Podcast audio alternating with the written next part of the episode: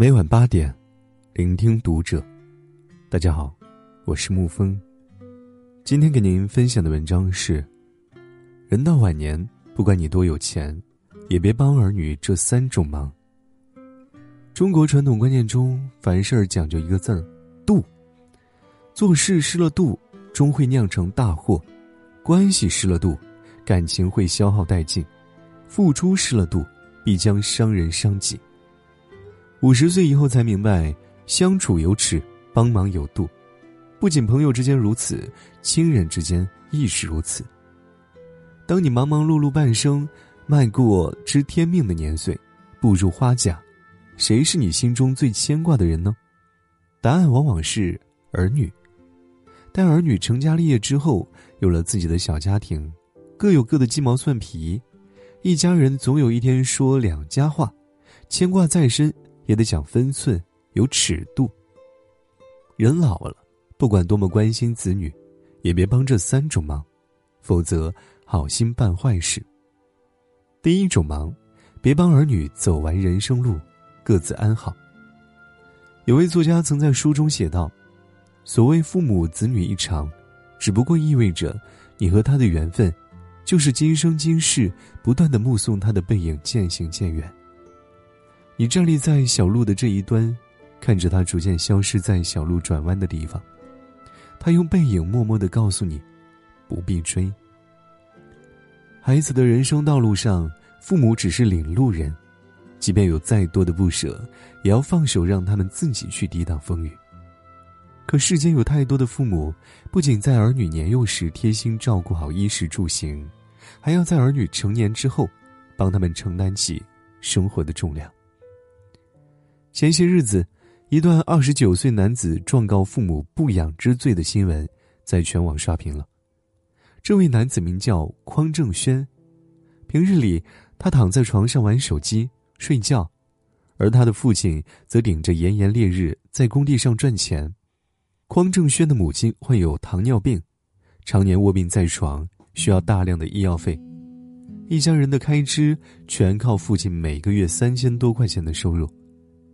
他们居住的屋子仅有十五平米，需要容纳一家三口的日常生活。在此之前，匡正轩做过搬运工、寄件员等工作，最后都觉得太累，不了了之。唯一让他满意的是去美院当绘画模特，因为只需坐着就可以了。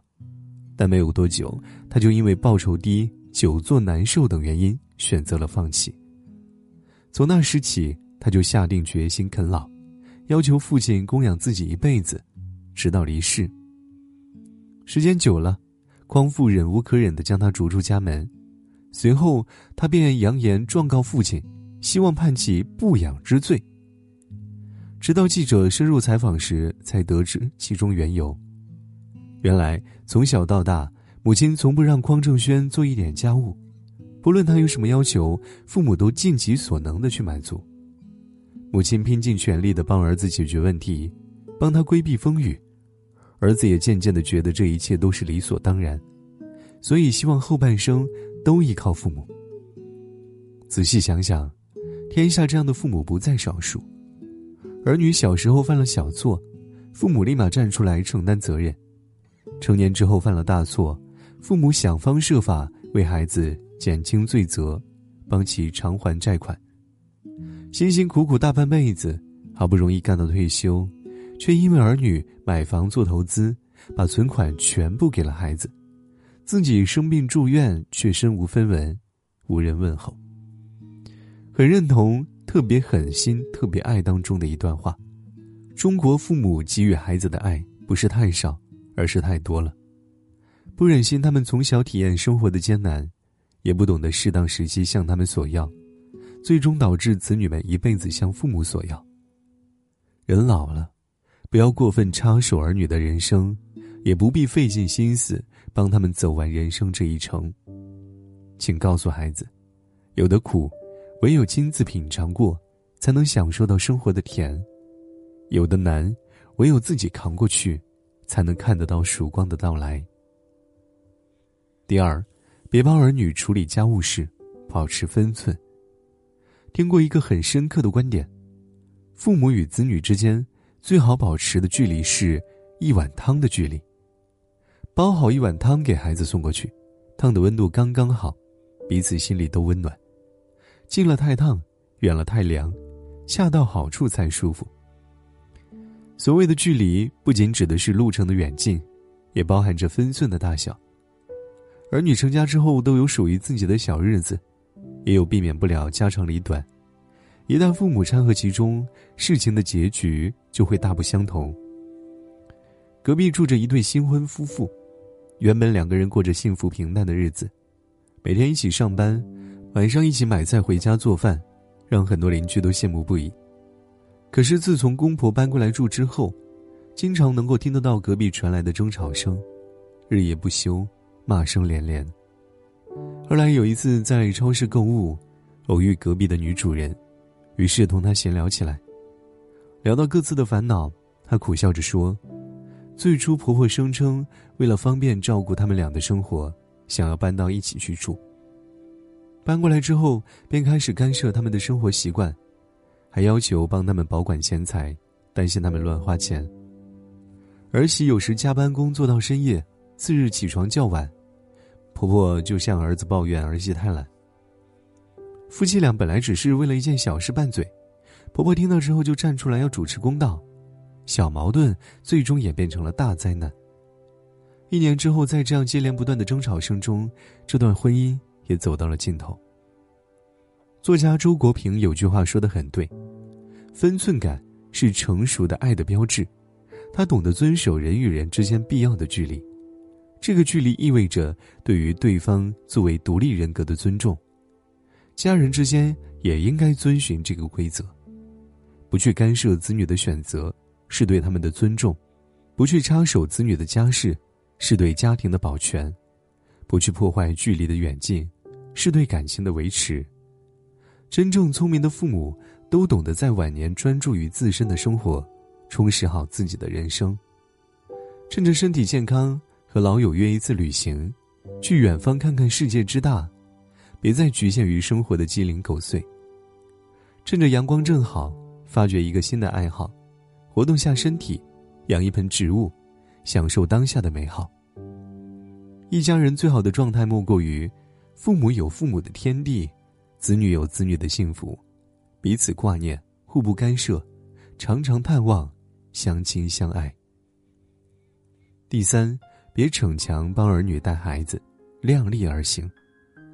电视剧《人世间》当中，郑娟的一句话让我印象深刻：“孩子的一生是一生，我们的一生就不是一生了吗？”有多少人劳碌一生养大了孩子，到了颐养天年的阶段，又主动提出帮忙带孙子？不想因为太过辛苦熬坏了身体，伤害了自己。不禁想起之前看过一个心酸的故事：老人为了减轻女儿的负担，特意来到女儿所在的城市帮忙照看小孩，但因为思想观念和生活习惯不同，常常受到女儿的埋怨。他担心女儿长期熬夜工作伤身体，于是早起煮营养粥。